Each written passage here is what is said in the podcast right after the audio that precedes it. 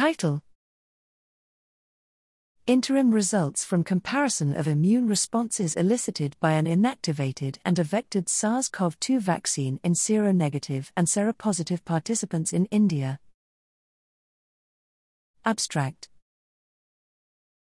Background There are limited global data on head to head comparisons of vaccine platforms assessing both humoral and cellular immune responses, stratified by pre vaccination serostatus. The COVID 19 vaccination drive for the Indian population in the 18 to 45 year age group began in April 2021 when seropositivity rates in the general population were rising due to the Delta wave in April to May 2021. Methods between the 30th of June 2021 and the 28th of January 2022, we enrolled 691 participants in the 18 to 45 age group across four clinical sites in India. In this non randomized and laboratory blinded study, participants received either two doses of Covaxin a 4 weeks apart or two doses of Covishield 12 weeks apart per the national vaccination policy. The primary outcome was the seroconversion rate and the geometric mean titer, GMT, of antibodies against the SARS CoV 2 spike and nucleocapsid proteins. The secondary outcome was the frequency of cellular immune responses pre and post vaccination.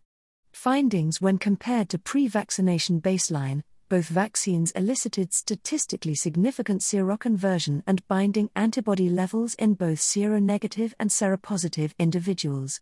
In the per protocol cohort, Covishield elicited higher antibody responses than Covaxin are as measured by seroconversion rate, 98.3% versus 74.4%, p less than 0.0001 in seronegative individuals, 91.7% versus 66.9%, p less than 0.0001 in seropositive individuals, as well as by anti-spike antibody levels against the ancestral strain, GMT 1272.1 versus 75.4 BAU/ml, p less than 0.0001 in seronegative individuals, 2089.07 versus 585.7 BAU/ml, p less than 0.0001 in seropositive individuals. Not all sites recruited at the same time, Therefore, site specific immunogenicity was impacted by the timing of vaccination relative to the Delta and Omicron waves.